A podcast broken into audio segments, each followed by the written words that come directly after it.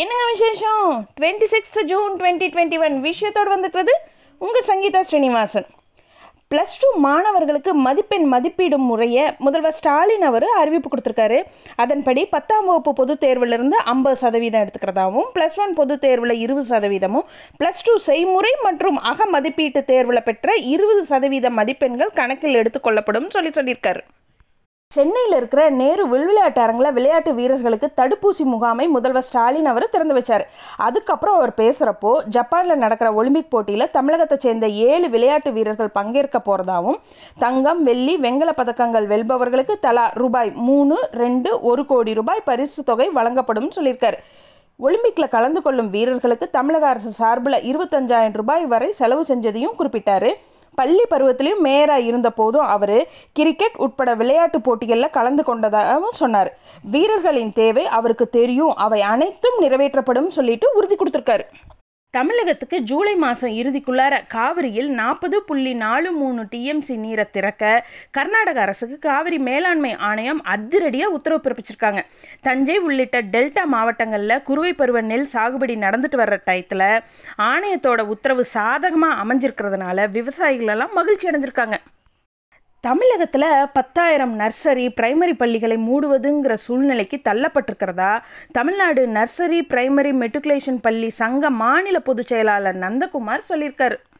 மக்கள் நீதி மையம் கட்சி தலைவர் கமலஹாசன் அவர் இன்னைக்கு கட்சியுடைய உறுப்பினர்கள் நிர்வாகிகள் மத்தியில் ஆன்லைன் வாயிலாக பேசினார். அப்போ உள்ளாட்சி தேர்தல் புதிய நிர்வாகிகள் நியமனம் உள்ளிட்ட பல விஷயங்கள் பற்றி பேசினார். உள்ளாட்சி தேர்தல் மூலம் தமிழகத்தை திரும்பி பார்க்க செய்யலாம்னு சொல்லிட்டும் சொல்லியிருக்காரு. அயோத்தியில் பிரம்மாண்டமான ராமர் கோவில் கட்டிட்டு இருக்காங்க இதுக்காக அந்த பகுதியில் ஏராளமான வளர்ச்சி திட்டங்கள் கொண்டு வந்துட்டுருக்காங்க.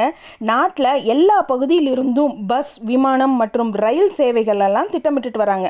இந்த நிலையில் அயோத்தி வளர்ச்சி திட்டங்கள் மற்றும் பணிகள் குறித்து பிரதமர் மோடி அவர்களும் உத்தரப்பிரதேச முதல்வர் யோகி ஆதித்யநாத் அவரும் வீடியோ கான்ஃபரன்ஸ் முறையில் ஆலோசனை நடத்தினாங்க. அப்போது எல்லா சேவைகள் மற்றும் உட்கட்டமைப்பு திட்டங்கள் குறித்தெல்லாம் அறிக்கையை யோகி அவர்கள் வழங்கினார்.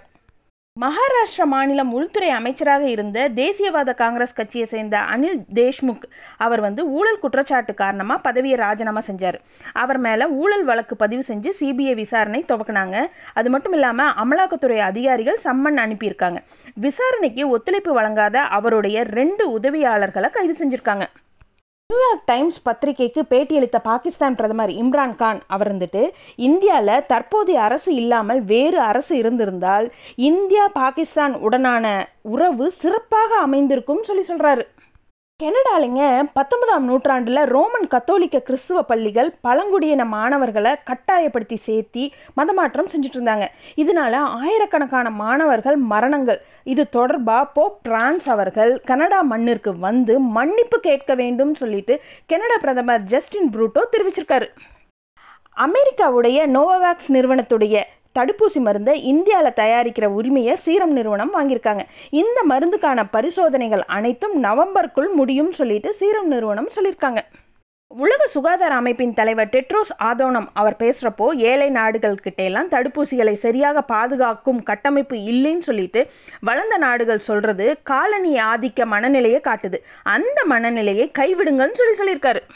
சின்ன அதிர்ச்சியான நியூஸுங்க அதாவது பிலிப்பைன்ஸில் வந்து கோவிட் தடுப்பூசி போட மறுப்பவர்களை எல்லாம் கைது செய்ய போகிறதா எச்சரிக்கை விடுத்திருந்த பிலிப்பைன்ஸ் நாட்டோட அதிபர் ரொட்ரிகோ அவர் இருந்துட்டுங்க தடுப்பூசி வேண்டாங்கிறவங்கெல்லாம் இந்தியாவுக்கோ இல்லை வேறு நாட்டுக்கோ செல்லுங்கள்னு சொல்லி சர்ச்சையை ஏற்படுத்திட்டு இருக்காரு.